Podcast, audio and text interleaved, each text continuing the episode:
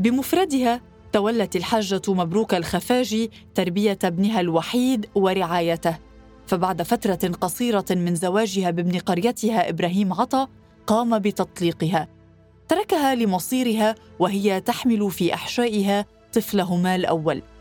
في ذلك الوقت كان الاعتماد على رجل البيت أساسياً وكان من الشاق وغير المألوف أن تشق المرأة طريقها في الأمومة منفردة في بلد يعاني ما يعانيه جراء استعمار بريطاني ووضع سياسي غير مستقر.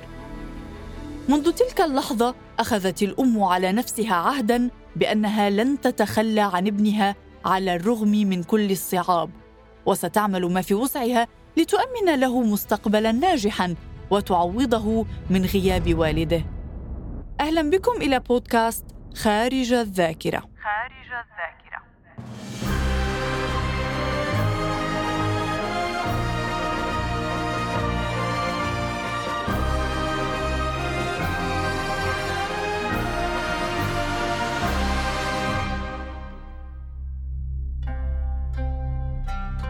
غادرت مبروكة قريتها في محافظة الغربية حيث عملت في الفلاحة وشدت الرحال إلى الإسكندرية. هناك وضعت مولودها الذي أسمته علي في العاشر من تشرين الأول أكتوبر من عام 1880 وكي تعيل نفسها وولدها عملت مبروكة قابلة قانونية تساعد النساء في عمليات الولادة. كانت حياة مبروكة شاقة بالإضافة إلى تحمل أعباء الحياة المعيشية كانت تجهد في حماية ابنها. قبل أن يبلغ ولدها عامين ضرب الأسطول البريطاني مدينة الإسكندرية فهربت مع طفلها إلى المزارع خارج المدينة حيث تشردا في العراء لعدة أيام.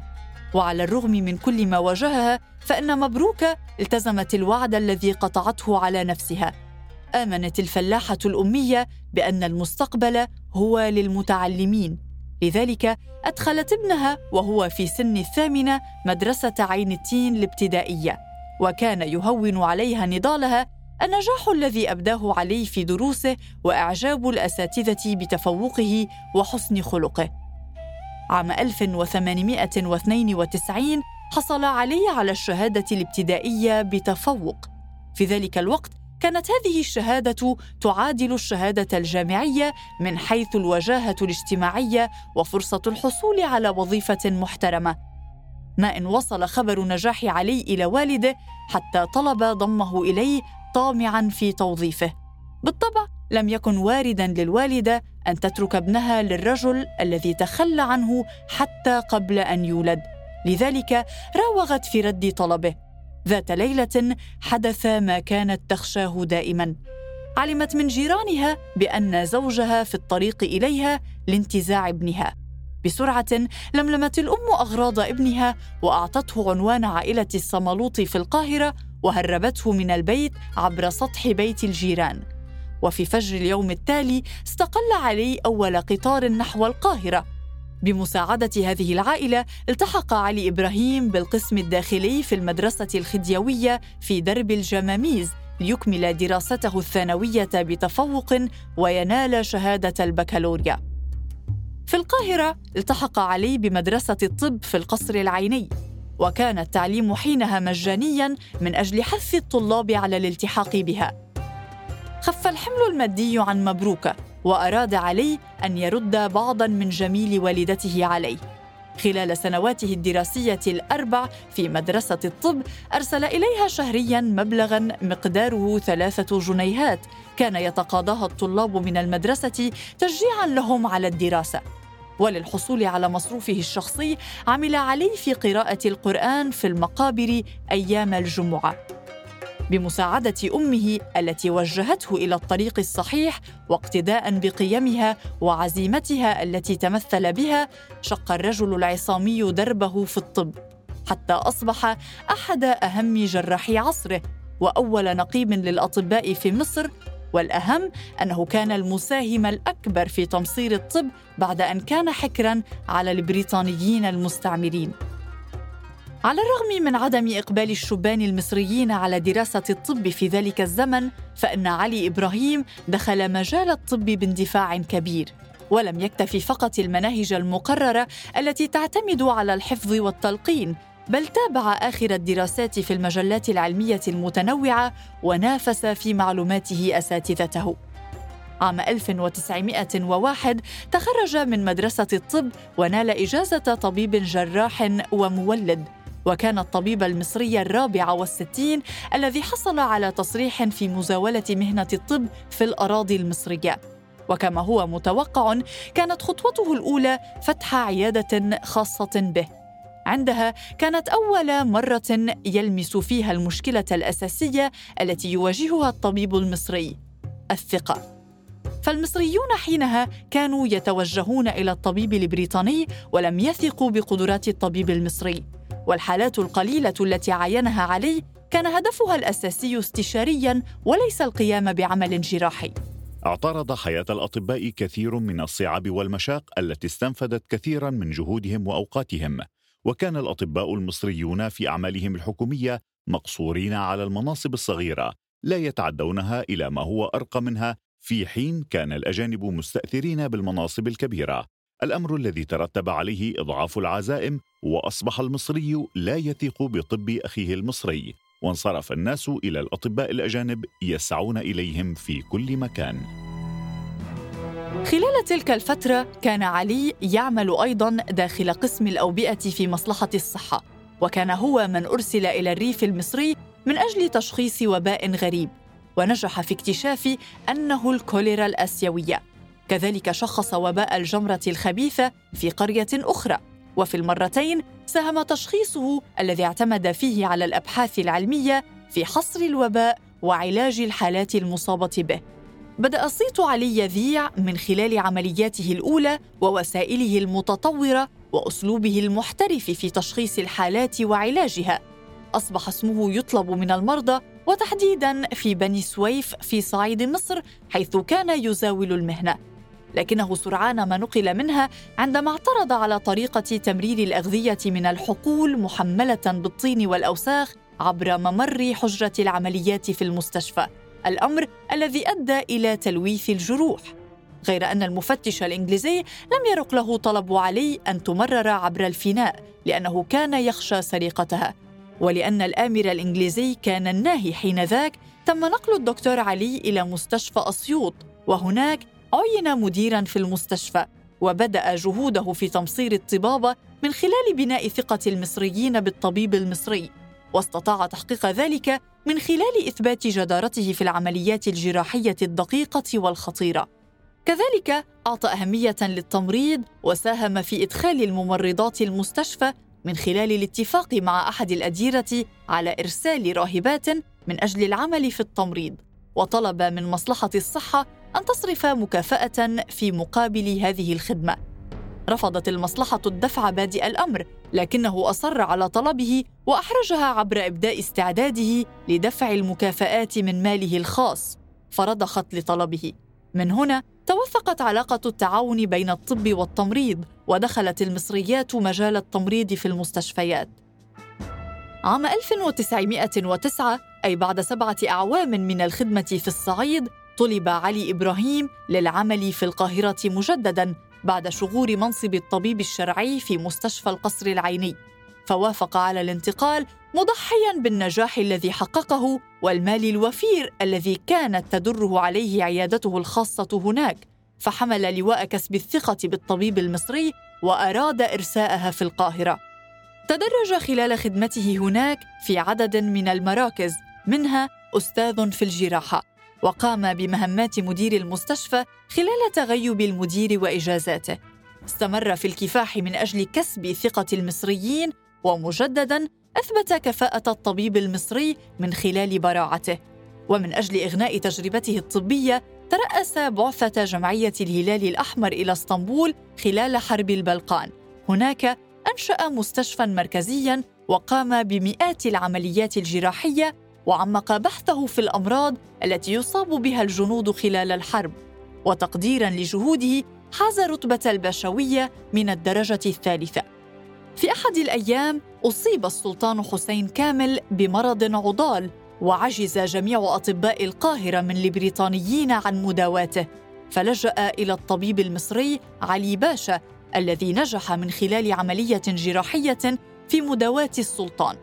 هذه العملية دفعت أكثر جهود علي باشا إلى تمصير الطب وذاع صيته في القاهرة بين الناس حتى لم تعد عيادته تستوعب أعداد المرضى بعد أن حاز لقب الجراح الاستشاري للسلطان. حتى إن شهرته هذه أدت إلى ترشيحه لعضوية البرلمان بعد مطالبات شعبية وبالفعل تم انتخابه رفع علي باشا شعار الوقاية خير من العلاج لذلك واظب على دراسة أسباب الأمراض من أجل تفاديها ونشرت دراساته في المجلات العلمية العالمية مثل اللانست وعين أستاذا في كلية الطب بعد أن قام بدراسة البلهارسيا ونال بموجبها شهادة الماجستير في الجراحة. عين علي باشا أواخر العشرينيات عميدا لكلية الطب وكان أول مصري يحوز هذا اللقب. كاسرا بسبب مهارته عرف حصرية هذا المنصب بالإنجليز. خلال توليه العمادة عمل على تطوير مستوى الأطباء الطلاب وإرسالهم في بعثات إلى الخارج من أجل مواكبة عجلة التطور والتقدم. كذلك التحقت بعهده الفتيات بكلية الطب. كما قام بتوسعة مستشفى القصر العيني من خلال إضافة طبقة لم يتحمل هيكل البناء تشييد أكثر منها. لكن ذلك لم يكن كافيا بالنسبة له فكان ينظر إلى المساحة الشاسعة الفارغة خلف المستشفى والتي تتسع لآلاف المرضى. في هذه الأرض كان الملك فؤاد الأول يخطط من أجل بناء قصر لولي عهده فاروق الأول وهو ما جعل حلم علي يبدو مستحيلا. لكن الحظ دار في مصلحة الطبيب.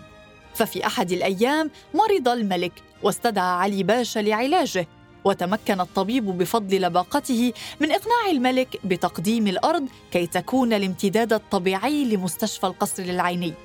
وبالفعل وضع الحجر الأساس للمستشفى الجديد عام 1928 لكن ميزانية الدولة لم تسمح ببناء أكثر من ذلك الحجر وكان المشروع يحتاج إلى مليون جنيه من أجل إتمامه.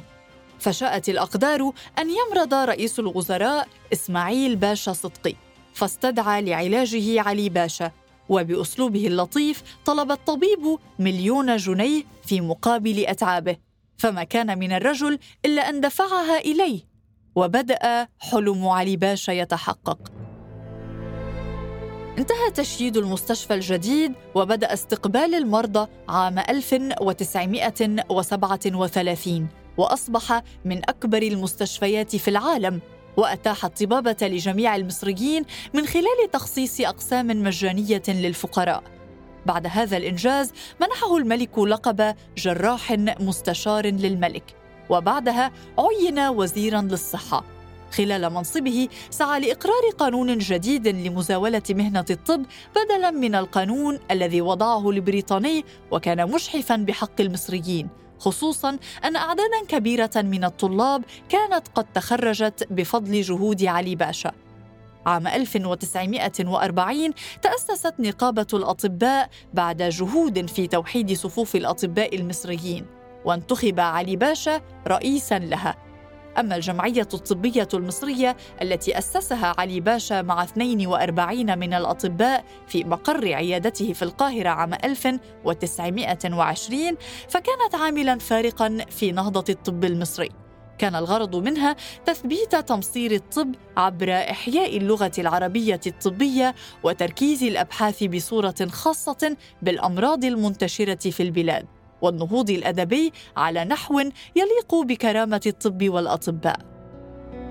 للطب في حياة علي باشا الشخصية بصمة لطيفة إذ تعرف إلى زوجته عندما كان يداويها من تقرح في إصبعها تزوج بها وأنجب منها ثلاثة أبناء وأبناؤه كانوا شديدي التأثر بوالدهم وبدأ ذلك جليا من خلال المهن التي اختاروها. فكان الطب من اختصاص ابنيه الاثنين واختارت ابنته علم الآثار. وللآثار نصيب في شغف هذا الرجل الذي أعطى عمله طاقة من روحه.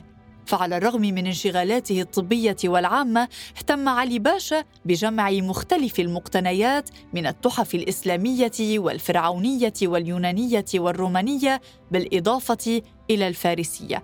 كانت عيناه تتعلقان بكل ما هو قيم وثمين. وراكم خبرة جعلت تجار الآثار يستندون إلى رأيه في تقييم أهمية الآثار وأسعارها وتولى رئاسة المجلس الأعلى لدار الآثار العربية منذ تأسيسها. وكان له الرأي الأول في القرارات التي تتعلق بتحويل القصور إلى متاحف وفي مشاركة المقتنيات المصرية في متاحف عالمية. أغنى علي باشا متحف الفن الإسلامي بمجموعات متكاملة من مقتنياته الخاصة كما أهدى مقتنيات خاصة أخرى إلى متاحف مختلفة بهدف إغنائها. وفي أشهر حياته الأخيرة واظب على إكمال مشروعه الخاص والمتمثل بتنسيق مجموعته الفنية في متحف داخل عدة قاعات من داره لكنه لم يعش إلى حين إتمامه. الرجل في سن الستين وما بعدها يرى أن أكبر سلو له عما فات من شبابه وأعظم عزاء له عما يتوقعه من قرب انتهاء حياته أن يشعر بأنه هيأ لورثته المستقبل السعيد وأعد لخلفائه في الحياة أسباب الرقي والهناء وأحس بأنهم قادرون على صيانة ما خلف وقادرون على الزيادة فيه والنفع والانتفاع به. هنالك يستقبل الموت مستريح الضمير مطمئن النفس. في يناير من عام 1947 توفي علي باشا إبراهيم بعد أن أسس الطب المصري الحديث وهيأ جيشا من الأطباء المصريين الحائزين ثقة شعبهم. كتب فيه الشاعر المصري الشهير حافظ إبراهيم الأبيات التالية. هل رأيتم موفقا كعلي؟ في الأطباء يستحق الثناء اودع الله صدره حكمة العلم واجرى على يديه الشفاء. كم نفوس قد سلها من يد الموت بلطف منه وكم سل داء فأرانا لقمان في مصر حيا وحبانا لكل داء دواء. حفظ الله مبضعا في يديه قد أمات الأسى وأحيا الرجاء. بودكاست خارج الذاكرة. إعداد وتقديم سارة خازم. إشراف بلال عبود. إخراج حسين حجازي.